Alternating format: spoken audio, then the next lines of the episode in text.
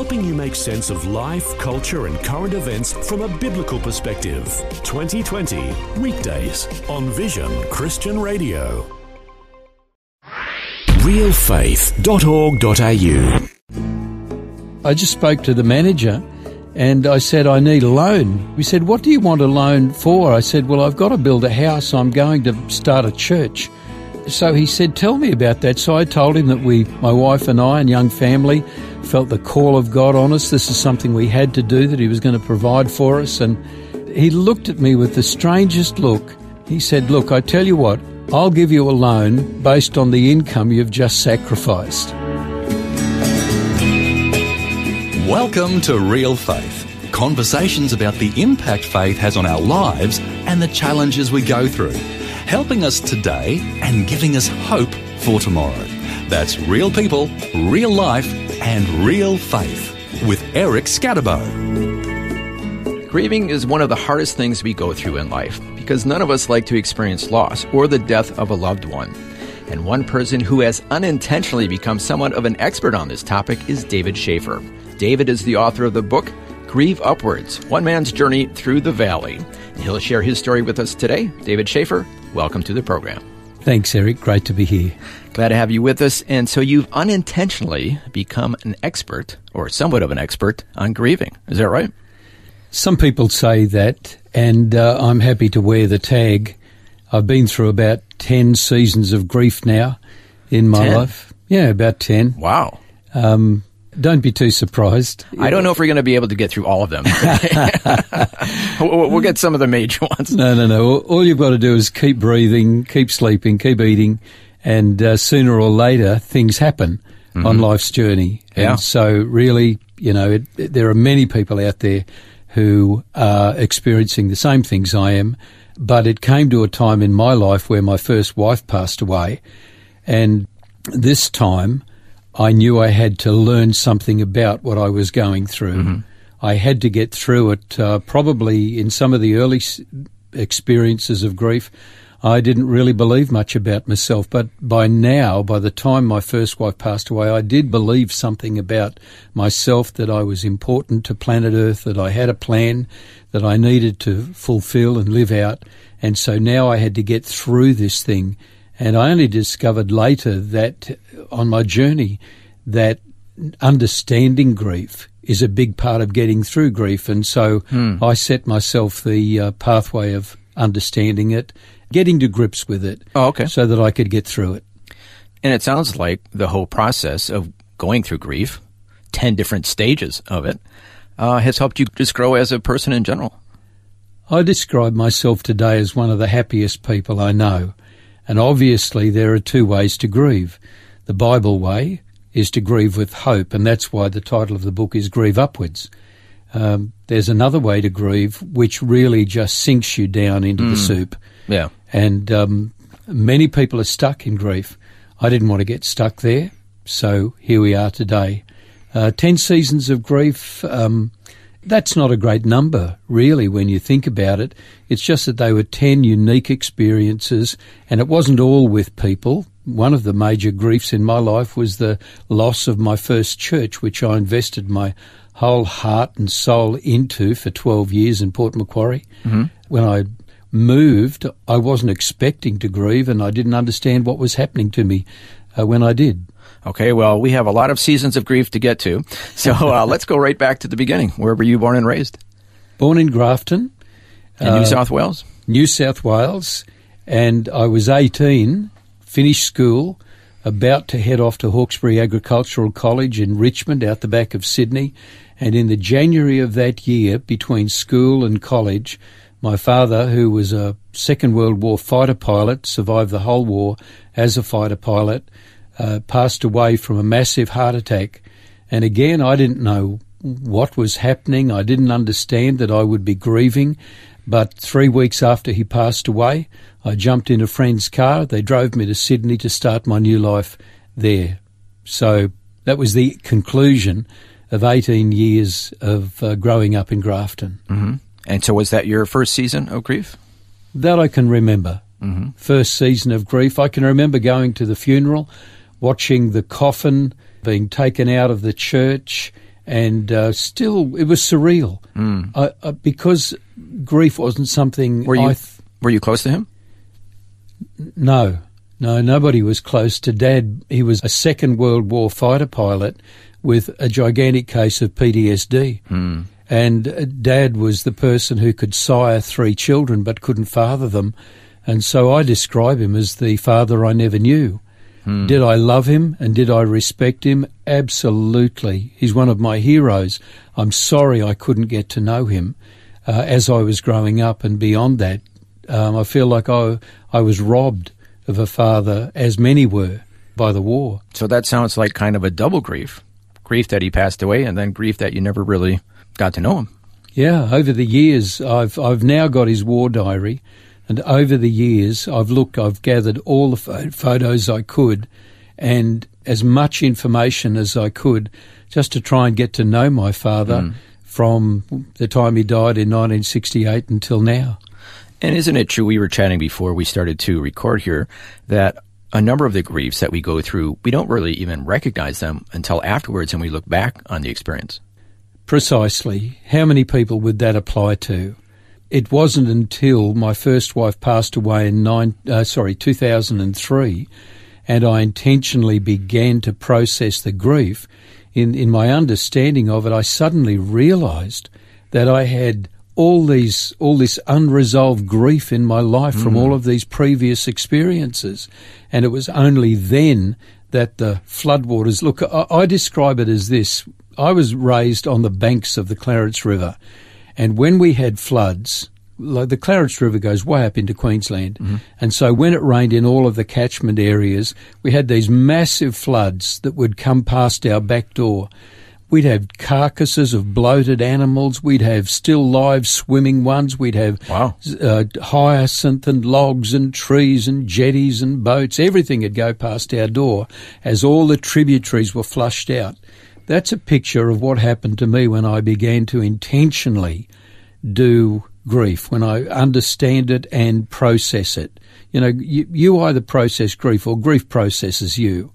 And uh, uh, all these tributaries of grief were flushed out of my life. It was a, it was actually an overdue but wonderful experience because I became free in so many areas of my life because I didn't have this compounding impact of grief in me anymore. So you said that it was just kind of there, but you didn't really know it. Yeah. I mean, whatever we don't resolve, whatever we don't deal with, stays lodged in our souls and it becomes a weight and a reason why we never fulfill completely our potential. Well, it sounds like the dam broke, in a sense, to go Yeah. back to your flooding metaphor. Yes, exactly. It it seemed like as I was processing the grief, I journaled a lot hmm. in those days, and as I was journaling, it would just occur to me one after the other. Here's a grief, you know. Here's another grief. Here's another experience, and these things just let go and came through my life, and I was able to happily and with excitement uh, start to watch these things go through me and out of my life, and they were resolved. And With be- excitement. yeah, I don't really think of grief and the word excitement in the same sentence. But we'll have to we'll just have to hold on and we'll get to that stage in your life when you're starting to process these things in a healthy way. sure. But getting back to the first grief, the death of your father, then what happened? What was the next stage in your life? Well, I, I moved to college. I was in the dairy industry, involved in agriculture for 10 years after Hawkesbury Agricultural College. And um, then I sacked myself from agricultural college because in 1968, in the very year that my father passed away, a friend invited me to go to the Sydney Cricket Ground and hear a person called Billy Graham. Had you ever heard of him before that? I can't remember that I had. But, you know, I went to an Anglican church hmm. and I believed in God, so I didn't think it would be anything unusual that was Christian, religious. So I went along. Yeah. And when I was there, I look back on that moment now when Billy Graham gave the invitation to give your life to Christ to come forward. The buses will wait. Come, come to the front, he would say. And I still say today that I did not hear the message of salvation. I actually felt the message of mm. salvation. The Holy Spirit just I, I don't understand. I didn't understand then why I stood up and said to the young lady that had invited me along, I'm going forward, are you coming? Because I was ready to leave a life behind and walk out the front to a new life. Did I understand it? No, but it was a compelling draw for me to go forwards. That's what happened to me uh, that night. I lost the girl and found Christ. Interesting. Yeah. Oh, I um, look back on that, and that was just the right thing to happen. That was my first experience when I was. Uh, when I jumped on a bus to go back to Central Railway Station in Sydney, it was my first experience of a Sydney bus to hear every person on the bus singing hymns of praise Wow. to God. I've never heard that since. What an amazing experience. Wow, that is amazing. Yeah, um, wasn't uncommon for buses to leave the ground, everybody on the bus singing. Wow. Um, there was a fleet of buses. Our guest today is David Schaefer, sharing his story. He's the author of the book Grieve Upwards One Man's Journey Through the Valley. We're going to take a break, and when we return, we'll find out about some of the valleys in life that he's gone through and how God has helped him to heal. All that and more when we return, right here on Real Faith. The word for today is Australia's most widely read daily devotional, designed to give you practical teaching to keep you focused on your relationship with Jesus. Read it online or subscribe to the free printed edition at thewordfortoday.com.au. You're listening to Real Faith conversations with real people about how God works in their lives.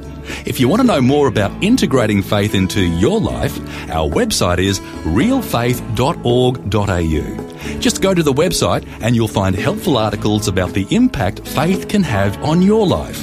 Once again, that's realfaith.org.au.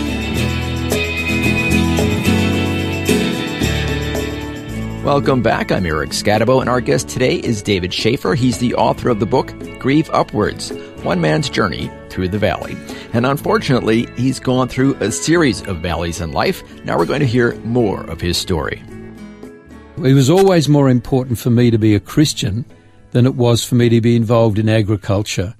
Before I was born again, the only dream I had was that maybe I could get involved in beef cattle and sing songs I wrote in beer gardens out the back of pubs. So what happened? You know, obviously I changed my focus from working with beef cattle to people.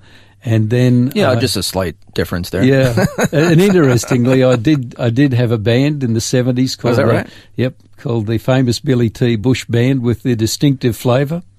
Wow. Yeah. I'm learning something new about you here. Yeah, yeah. Uh, well, it came and went. Let's not get too excited, but it was a lot of fun. And so I wasn't singing in beer gardens, but we were singing in churches and Mm. some of the large charismatic conferences in the 1970s as the church was waiting to uh, get its new propulsion forward going into the Mm. 80s and the 90s. Okay, so you're feeling led to do music and sing for the Lord on the side, but at the same time you were involved in agriculture as your, your Correct. job. But then you decided time to go full time. Yeah, a person one day said to me, Do you think you'll ever go full time for Jesus? And I didn't really know what they were talking about, but again, it spoke to me. And the more I contemplated this, I was married now, I married in 1974, and in 1981, we decided to, after 10 years in agriculture, we decided to uh, sack ourselves and head off to Port Macquarie and pioneer a church in that beautiful city. So that's what we did. So you started that by faith.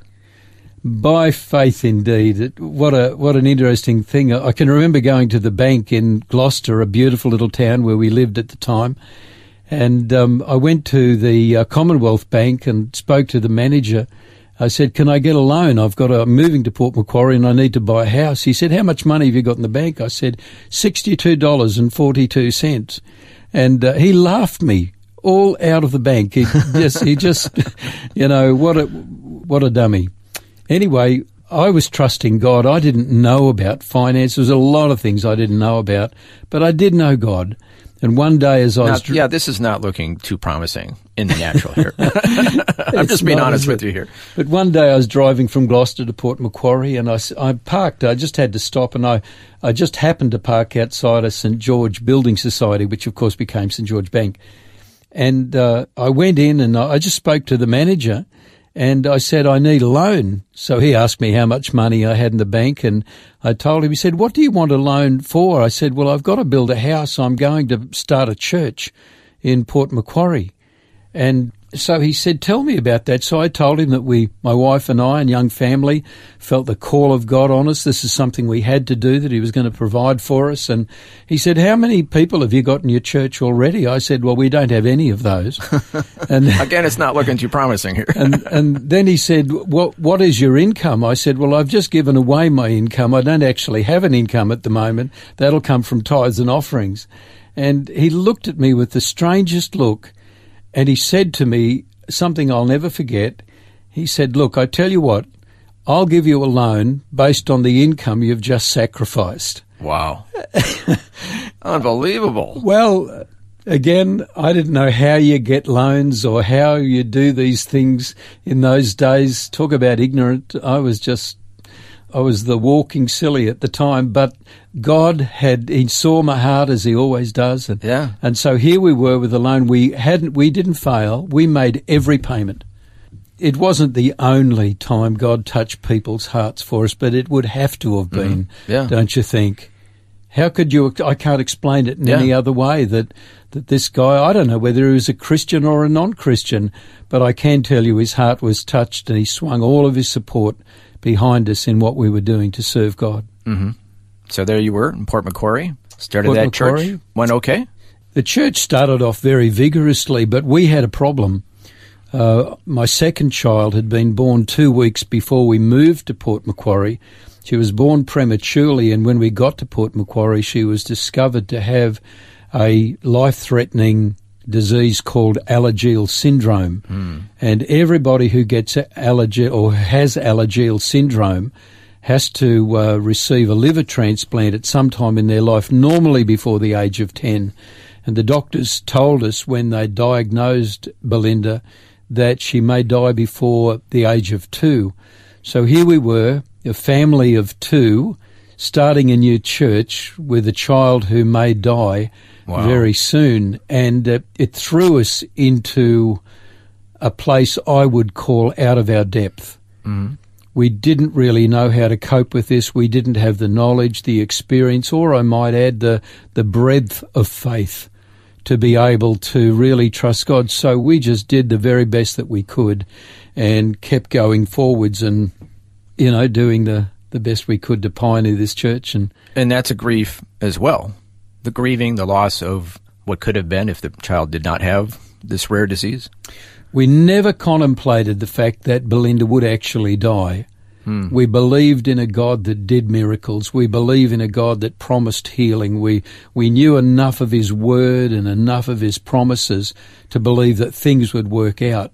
And so I don't think we were even plunged into pre grieving hmm. because we never had a a uh, an anticipation mm. that she would die. We believe God would see us through it.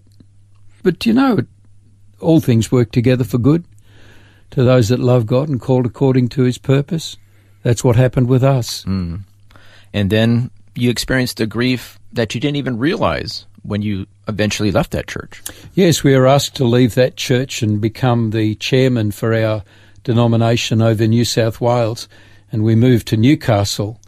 And I was totally unprepared for this grief because obviously grief can be applied to any kind of loss, mm. not just the loss of a loved one yeah. through death yeah. or, you know, there can be divorce. There's just so many things, loss of identity, loss of a business. So when we, when we moved from the church, uh, the strangest things started to happen when people from my previous church came to visit us in Newcastle just because they loved us and we loved them.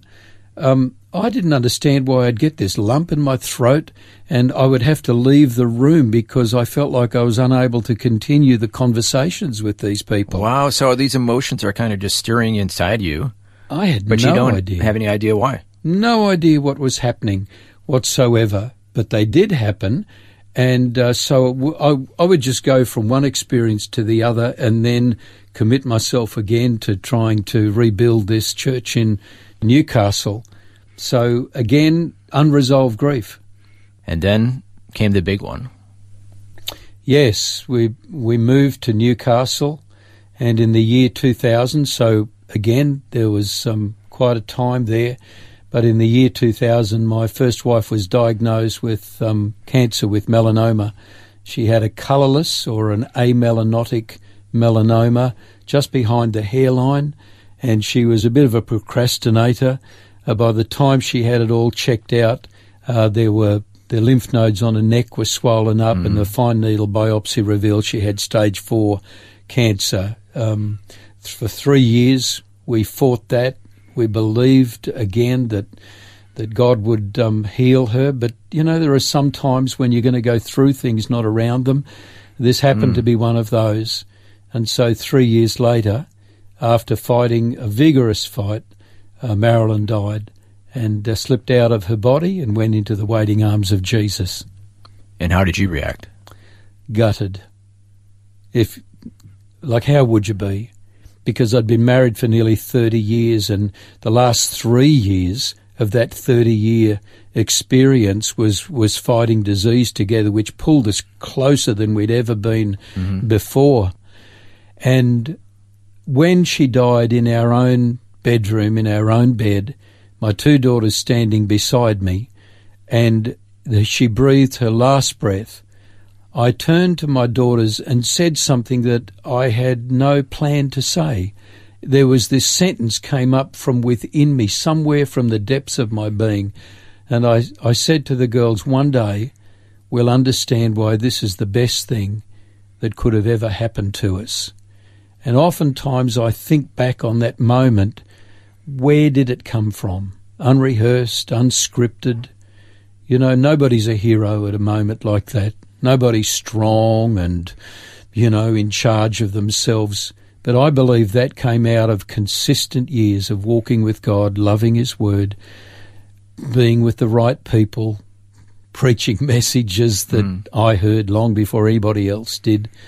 I believe that's a response that comes from an in, you know, I think we all win the battle for the inner man or lose it. That's where we win the battle of life and I think uh, I think I'd been winning the battle of life, and I think that came out of that. Having said that, afterwards I just cried tears that could have filled an ocean. Mm. There were times that I sobbed so hard I thought that my stomach would turn inside out. There were times of anger, the symptoms of grief. I went through mm. every single one of them, probably except denial. I, I um, realised that Marilyn had died. So you were going through the stages of grief and then at one point, it became kind of overwhelming. It did. Can I preface what I'm about to share with you with the fact that whenever I went through any one of these deep moments of grief, I discovered that God was always very close to me afterwards. Uh, one there was one time when I was downstairs sitting at a computer in my Newcastle home, just sick and tired of going through this and not seeing any light at the end of the tunnel and wondering how long this thing has to go on.